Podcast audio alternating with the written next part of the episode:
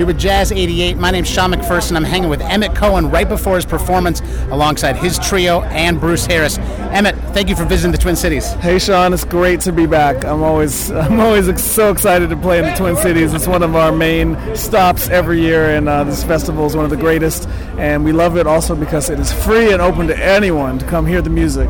Well, the crowd is very excited to see you. Yes, you got a big fan base here in the Twin Cities, and we love playing your music on Jazz 88. You seem to have developed a way to stay connected with your fans even during the pandemic. I'm sure it's great to be back playing in live performances, but how did it work to do those video series during the pandemic and still reach to your audience when you couldn't be in nightclubs and festivals? Well, in times of crisis, we had to figure out what to do. We, we looked around and we said, man, what do we know how to do? We know how to play.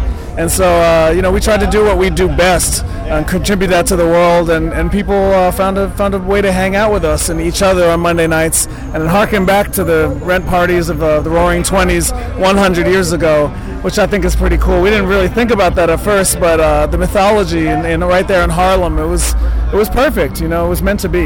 Well, I agree with you. It was perfect. I'm not going to take too much of your time because you got to get out on stage pretty soon. But all I do want to ask you about is you play a lot with your trio, and you frequently have Bruce Harris with you. As a piano player and as a band leader, how is it different when you got a horn in the mix? Well, speaking of the uh, Live from Emmet series, we've been adding different horns and different voices and everything to our sound, uh, and that's one of the great joys for me.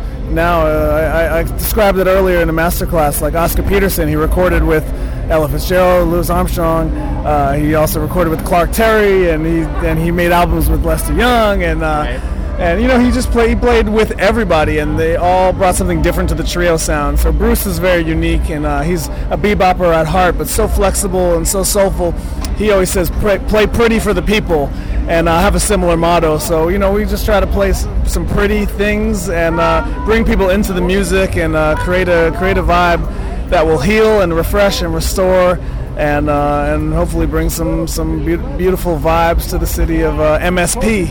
Well, we need it, and we really appreciate you being here, Emmet, and thanks for bringing your trio and Bruce Harris. Jazz 88 appreciates the music you make, and can't wait to see you play live. Have a great set. Thank you so much, Sean. We look forward to it. Take care. Emmet.